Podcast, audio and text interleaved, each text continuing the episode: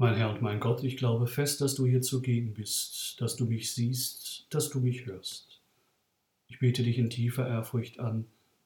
Ich bitte dich um Verzeihung für meine Sünden und um Gnade, diese Zeit des Gebetes so zu halten, dass sie mir Frucht bringe.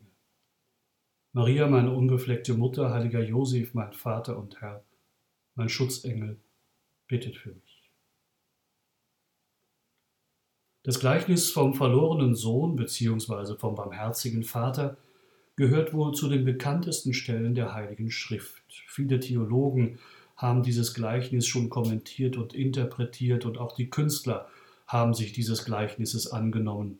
Am wohl bekanntesten ist ein Gemälde von Albrecht Dürer, das die Rückkehr des Sohnes zum Vater zeigt. Wenn ich heute darüber spreche, dann tue ich das in dem Bewusstsein, nichts Neues bringen zu können und auch nichts Besseres.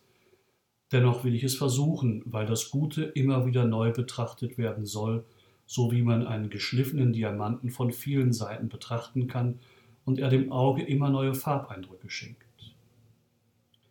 Ein Mann hatte zwei Söhne. Der jüngere von ihnen sagte zu seinem Vater, Vater, gib mir das Erbteil, das mir zusteht. Da teilte der Vater das Vermögen auf. Nach wenigen Tagen packte der jüngere Sohn alles zusammen und zog in ein fernes Land. Dort führte er ein zügelloses Leben und verschleuderte sein Vermögen. Jesus sagt uns so eindeutig, was die Sünde ist. Nur auf sich schauen, nur auf sich fixiert sein, nur an sich denken. Dem jüngsten Sohn geht es nur um seinen Anteil nur um seinen Spaß, hier, jetzt, sofort. Er denkt dabei nicht an den Vater, der, den er traurig macht und vielleicht sogar kränkt. Und der Vater gibt ihm, was er verlangt. Die Sünde, das bedeutet sich absondern von Gott. So hat es auch der heilige Johannes Paul II. gesehen, wenn er einmal geschrieben hat, Ausschluss Gottes, Bruch mit Gott, Ungehorsam gegen Gott. Das war und ist die Sünde in der ganzen Menschheitsgeschichte in ihren verschiedenen Formen bis hin zur Verneinung Gottes und seiner Existenz.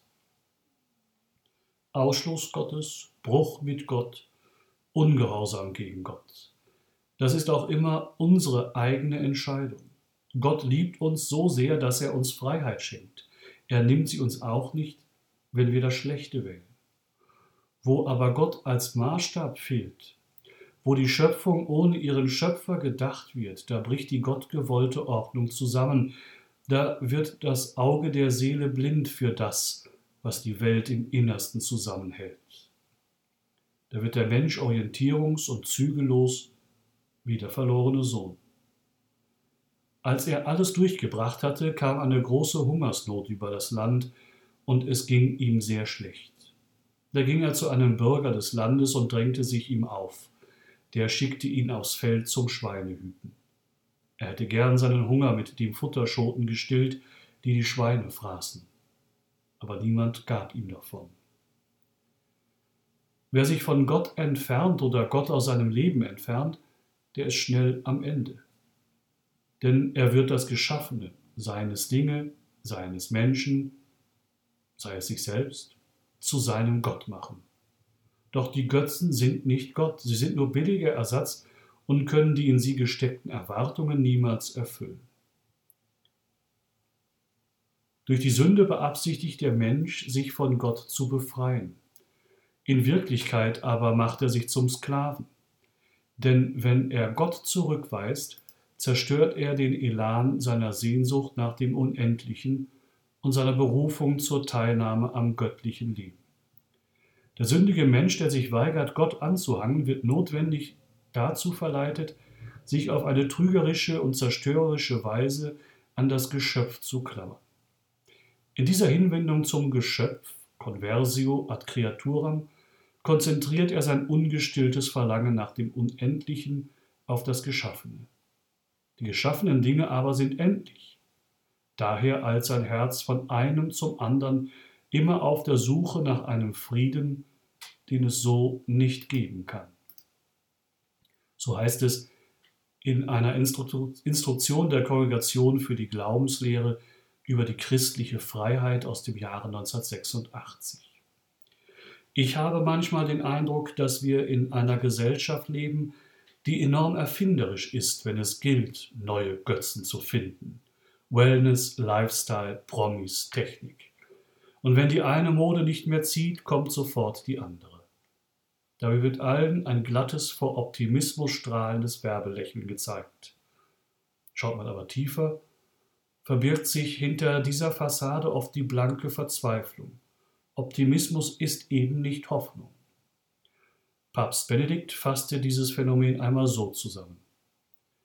Das Leben ohne Gott und gegen Gott, das zunächst so verlockend und befreiend erscheint, hat in Wirklichkeit nur eine große Traurigkeit und einen wachsenden Zorn geschaffen. Der Mensch ist wütend gegen die Gesellschaft, gegen die Welt, gegen sich und gegen die anderen.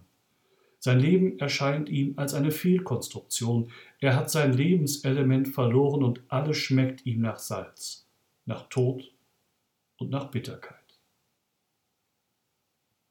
Da ging er in sich und sagte, wie viele Tagelöhner meines Vaters haben mehr als genug zu essen, und ich komme hier vor Hunger um.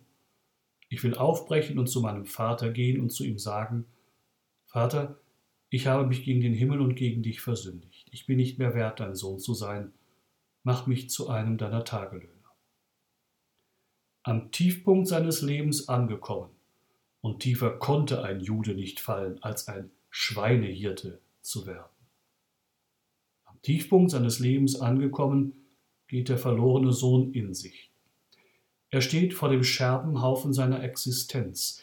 In ihm lebt aber noch ein göttlicher Funke, das Gewissen, und das klagt ihn an. Oder besser, die Gewissensbisse rütteln ihn wach.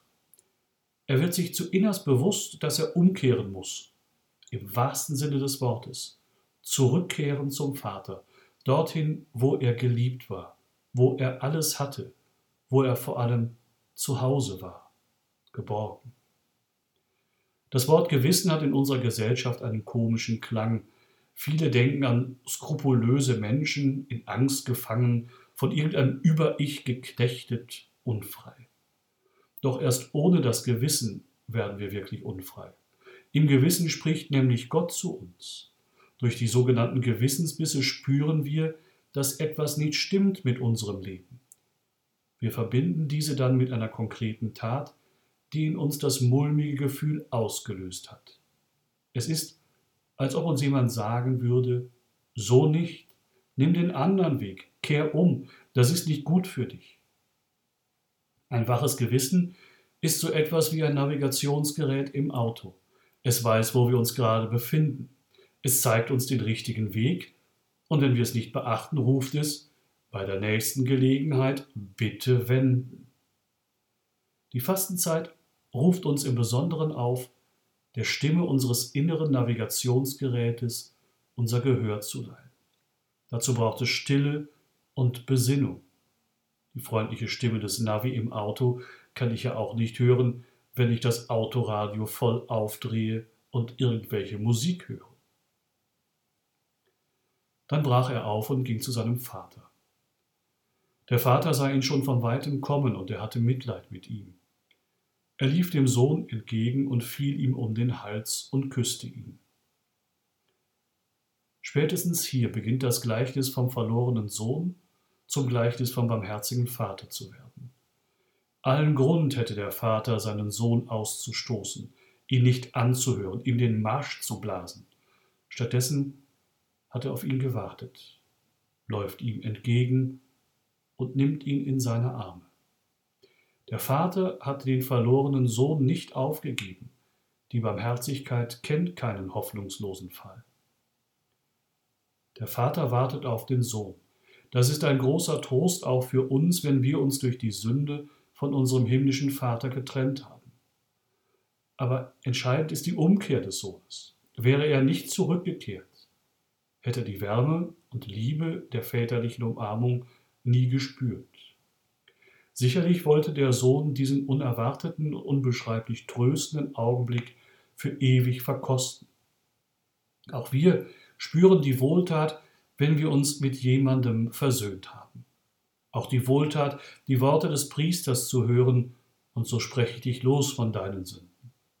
Auch wir möchten diesen heiligen Augenblick bewahren, wissen aber auch, dass dies nicht möglich ist ohne eine innere Haltung, die der heilige Josef Maria so beschreibt. Sich bekehren ist Sache eines einzigen Augenblicks.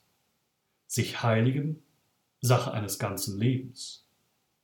Der göttliche Samen der Liebe, den der Herr in uns gelegt hat, will wachsen, sich in Taten erweisen und Früchte bringen, die jederzeit dem Herrn wohlgefällig sind.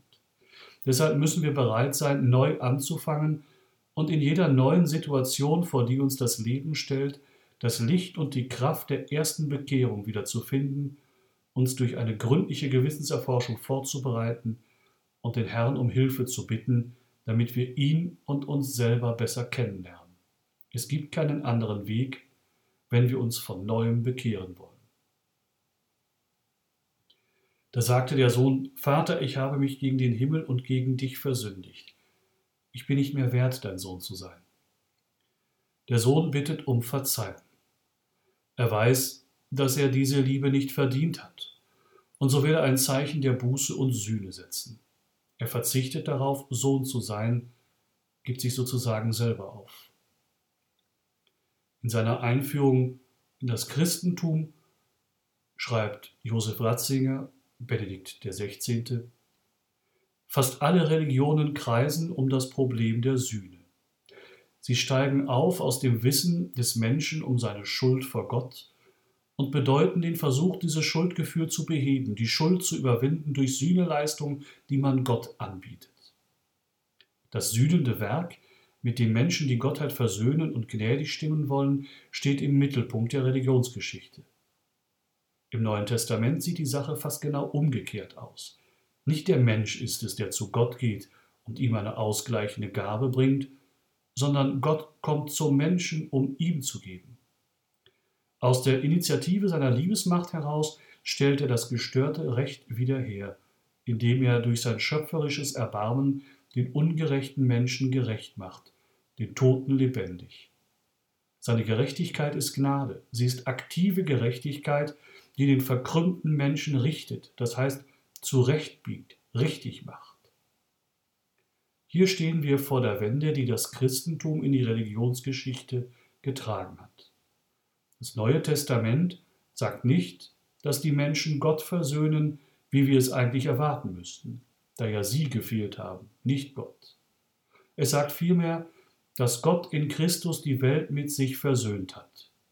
So heißt es im zweiten Korintherbrief. Das ist etwas wahrhaft Unerhörtes, Neues, der Ausgangspunkt der christlichen Existenz und die Mitte neutestamentlicher Kreuzestheologie. Gott wartet nicht, bis die Schuldigen kommen und sich versöhnen. Er geht ihnen zuerst entgegen und versöhnt sie. Und diese Versöhnung wird für beide zum Fest, für den Sohn wie für den Vater. Ausdruck dafür ist das Festgewand, das der verlorene Sohn erhält und ihn wieder zum geliebten Sohn macht.